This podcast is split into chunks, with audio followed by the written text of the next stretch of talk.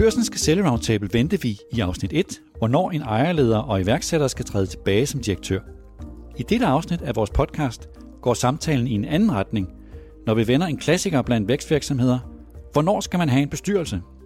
Hvad kan man bruge den til? Og hvornår skal man have råd og hjælp udefra? I panelet sidder fortsat Anders Dam, administrerende direktør i Jyske Bank, Birgit Åby, iværksætter, Johan Bylov, stifter af Lakrids by Bylov, og Marianne Dahl, Vice President i Microsoft Vesteuropa. Mit navn er Niels Lunde, chefredaktør på Børsen, og jeg håber, du vil lytte med i dette afsnit af Kaselle-podcasten. I vores arbejde med kasellerne, så er der et tema, der går igen hvert år, år efter år, og alle ved, at det er godt at få en professionel bestyrelse, men det er rigtig, rigtig svært for en ejerleder eller for en iværksætter. Det er få, der tager det skridt. Johan, du har gjort det. Mm. Hvorfor er det så svært? Hvorfor er der så få, der tager det skridt? Altså først og fremmest så er det jo absolut vigtigst at finde de rigtige mennesker til bestyrelsen, øh, vil jeg sige. Øh, jeg havde egentlig to øh, livs, livliner i det, kan man sige. I de første mange år brugte jeg et advisory board, øh, og det gjorde jeg, fordi der var øh, så mange ting, der skulle gøres. Altså jeg, jeg skulle lære at drive en produktionsvirksomhed med fødevarestyrelser og, og kvalitetssikring osv. osv. Jeg skulle lære at drive salgsorganisation, jeg skulle lære at drive e-commerce, øh, øh social media osv. Så i virkeligheden brugte jeg de første år i, i de mindre år på øh, for 10.000 kroner per møde at hive en profil ind, som kunne hjælpe mig med det, jeg skulle, øh, hvad hedder det, skulle lære noget om lige nu. Øh, og det gjorde jeg faktisk længe, indtil jeg fik vores, øh, vores kapitalfond med. Og da jeg så fik min, min professionelle bestyrelse, var det en eye-opener. Det var nok også en af, en af de ting, der gjorde, at jeg lærte at, at outsource endnu mere på noget af det, vi talte om tidligere. Ikke? Øhm, det var benhårdt, altså de første 12 måneder. Helt vildt hårdt, fordi der var fundamentalt nogle ting, som jeg øh, altså, altså troede ikke skulle være anderledes. Øh, nogle af dem havde jeg sikkert ret i, andre havde jeg absolut ikke ret i. Øh, men den udfordring, jeg fik i den periode, var hård, men den var også krævet for, at vi skulle lykkes. Altså det, det, det var bare ikke anderledes. Øh, så kan man sige, at det, det, det vigtigste er det, synes jeg, er sammensætningen af bestyrelsen af de rigtige profiler. Jeg taler, i min, i min bestyrelse har vi... øhm, har vi en, en formand, der er McKinsey-drevet, så konsulentdrevet. Folk som iværksættere som mig kan se rigtig meget op til, fordi de virkelig kan knuse nogle ting, vi ikke kan. Øh, omvendt så tror jeg, at, at den helt store succes bliver skabt, hvis mekanismen af iværksættere og McKinsey-konsulenten taler sammen og taler samme sprog. Jeg tror måske, det er det, der langt hen ad vejen, når de når en vis størrelse, kan, kan give en eksplosion. Og det har vi nyt meget, meget godt af. Altså at få tilsat hele den der meget professionelle tilgang til tingene, øh, have tid til at køre projekterne, øh, underbygge diverse på den ene eller den anden måde, hvor jeg, hvor jeg førhen har været meget mere pistolskydende og aggressiv i forhold til at lave en masse ting. Øhm, men det kommer selvfølgelig hen over en eller anden strategisk overvejelse, hvornår man skal gøre det. Øh, jeg kunne godt have gjort det tidligere, vil jeg sige. Hvis jeg skal kigge tilbage på det, kunne jeg godt have gjort det tidligere. Mm. Birgit, du har også fået en bestyrelse. Hvad var din oplevelse Jamen, altså, af det? Jeg har haft en bestyrelse hele tiden. Altså, jeg har gjort det fra starten af, så jeg har faktisk haft en bestyrelse altid. Øh, og det har været fuldstændig godt, som du også, som Johan, og de bliver jo nærmest en del af familien. Jeg har også, nu har jeg, er jo med en del virksomheder, hvor jeg synes nogle gange, at det her bestyrelsesarbejde kan være sådan lidt røvsygt, for at sige det på et godt dansk. Og hvor der ikke rigtig sker noget, og jeg synes, der sidder nogle mennesker, der bare, igen, nogle egoer, der synes, de har brug for lige at sidde i den her bestyrelse, og så kommer der ikke rigtig noget ud af det. Og det synes jeg faktisk har været sådan meget sigende i nogle af de større bestyrelser. Derfor er jeg faktisk, jeg gider ikke bestyrelser, for jeg synes, det er, på nogle områder, nu siger jeg generaliserer jeg, men, men det kan fandme også være en hård en at komme ind i, hvor at der ikke rigtig sker noget, og hvor der sidder nogle mennesker øh, og bare for at sidde der. Og for hvordan oplevede du din egen bestyrelse? Jamen, min egen bestyrelse, jeg oplevede, altså, jeg, jeg, jeg, over, jeg, jeg var jo lavet den største fejl, man også skal lave, den, at jeg ansat en fra min bestyrelse til at blive CEO. jeg tænker, det er smart. Det var det på ingen måde. Jeg tænkte, han kendte virksomheden men han tog ligesom fejl af, hvor meget arbejde der var lige der. Det tror jeg nogle gange har været mit problem, det er, at folk tænker, at hvis hun kan, så kan jeg i hvert fald også. Jamen, søde ven, prøv det. Og det viser sig, at det er ikke så nemt.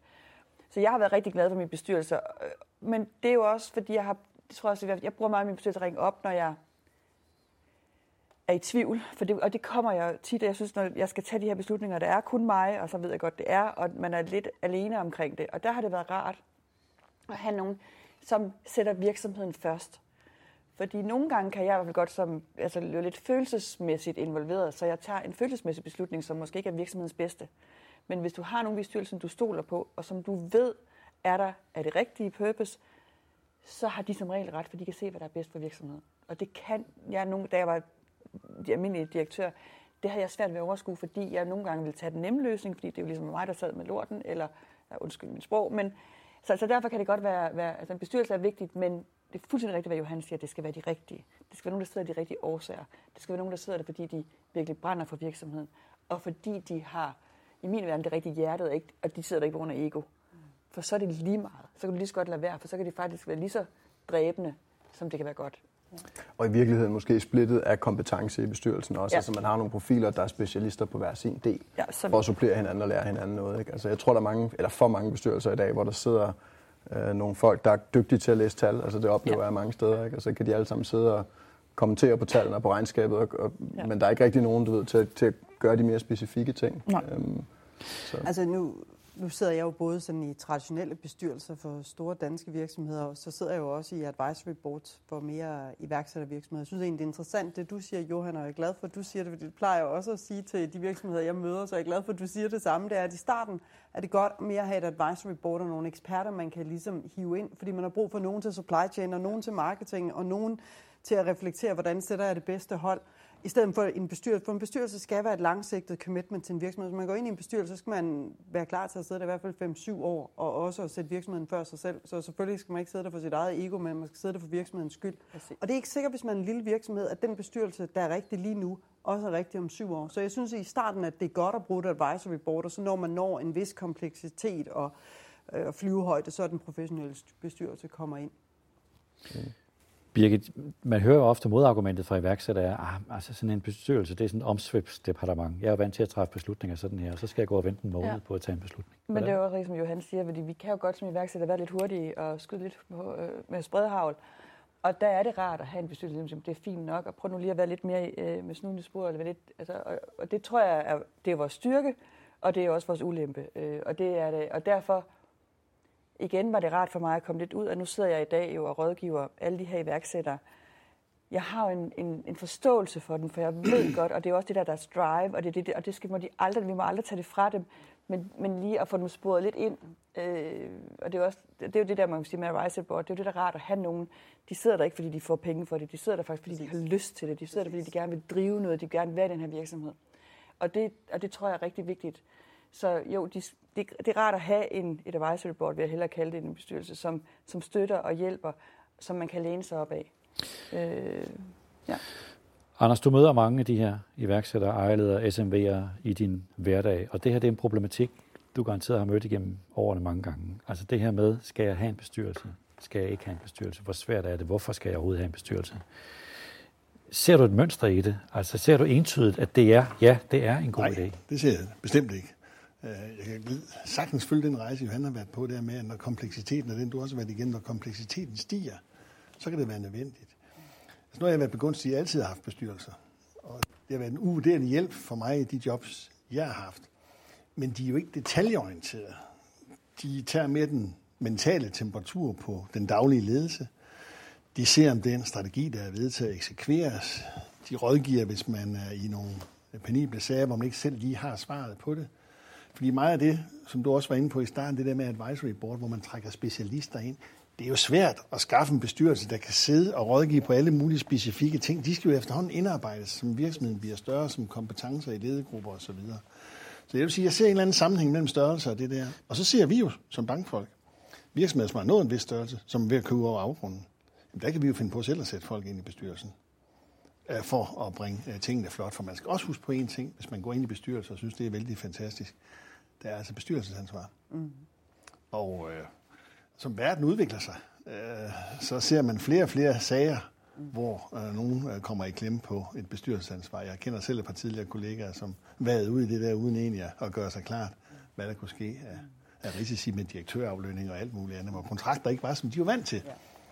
Men en ejerleder, ja. 20 ansatte, 30 ansatte, som er i vækst, vil du anbefale ham eller hende at få en bestyrelse? Altså igen, det kan være på, hvis du er sådan en virksomhed, der kan se noget nationalt, noget måske europæisk, hvad ved jeg, nordisk. Altså jo større og mere komplekst den bliver, øh, så skal der med større og større sandsynlighed en bestyrelse til. Og det er jo ikke billigt. Det skal man også lige huske på. At det med at starte med to mand, og så har man bestyrelse på fem, ikke? fordi vi nu skal vokse, altså det hænger jo ikke sammen. Så det er den her en eller anden form for kurve ja. i det. Birgit, har du oplevet en bestyrelsesmedlem, som gjorde en forskel, en, mm. en synlig forskel? Jamen det har vi jo, men det er jo, synes jeg, er svært at sætte navn på. Det, der er jo, jeg synes, alle bestyrelsesmedlemmer gør jo en forskel på en eller anden måde. Altså, altså jeg synes, alle har gjort en forskel. Men ikke som man siger, det var vedkommende, der gjorde en forskel, så nu kom vi. Synes, alle kommer jo med et eller andet. Øh, det er svært at... Mm. Har du nogen? Jamen, jeg synes, jeg synes for mit eget vedkommende, min første øh, rigtig professionelle bestyrelse var i forbindelse med vores kapitalfond. Og, og noget af det, der giver, der giver tryghed fra en fonds side, det er, at de kender rejsen fra cirka 100 millioner til 250, lad os se det. Og de kender de mekanismer, der ligesom ligger rundt omkring det, og der kan de skulle hjælpe dig at pakke dig ind, og de, de ved nok, øh, hvad de første 3-4 sådan, øh, nye dele af organisationen, der skal puttes på, for at det her kan lade sig gøre på, på den rejse. Men det er, jo, det er jo specialiseret igen. Du når en størrelse, så er der en kapitalfond, der ved, at i det her split arbejder vi bedst. Øh, det er med den her type ejerleder, på den her måde vi gør, så kommer der et split mere, et split mere, et split mere. Øh, men der har min kapitalfond gjort et synligt øh, forbedring af det, jeg var midt i på det tidspunkt. Så rekrutterede vi meget specifikt nogle andre profiler, som har haft en meget, meget stor indflydelse digitalt, blandt andet i selve strategisk styring og, og business analysis, altså alt muligt andet. Øhm, det har været en gave, det må jeg bare sige, der hvor jeg var. Øhm. Men en kapitalfond er jo også meget mere hands-on, fordi det er jo ikke bare en bestyrelse, det er jo også en ejer. Så de kommer med kapital, de kommer måske med et netværk af andre virksomheder, man kan gå ind i. Så det er jo en endnu større beslutning øh, for en ejerleder at gå ind i, fordi der afgiver man ikke kun noget beslutningsansvar til en bestyrelse, men også noget ejerandel til en medinvestor. Øh, så der er næsten to beslutninger her. Øh, så klart. Øhm, har du prøvet det? Nej, jeg har ikke. Jeg har ikke øh, endnu. Jeg har, ja, jeg har ikke. Men jeg har jo haft, vi har jo kapitalfonde inden, som jeg synes faktisk også godt kan være en ulempe.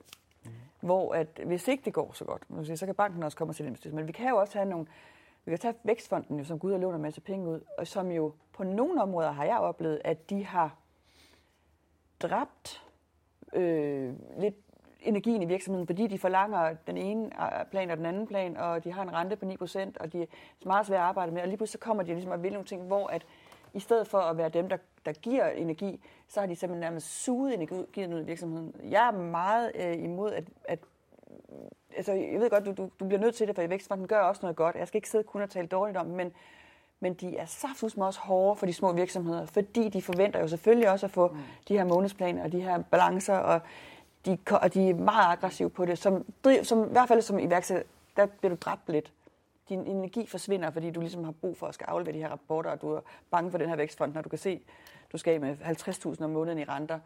Øh, fordi det, sådan er livet bare. Samtidig med, at du skal det, så skal du stadigvæk også aflevere en rapport så det er sådan en, altså det kan også godt give... Måske er vores råd det i forhold til størrelse og ja. ambition, ikke? Fordi ja. i starten er det godt at have nogle advisory board omkring sig med ja. nogle folk, man kan hive ind og suge viden fra.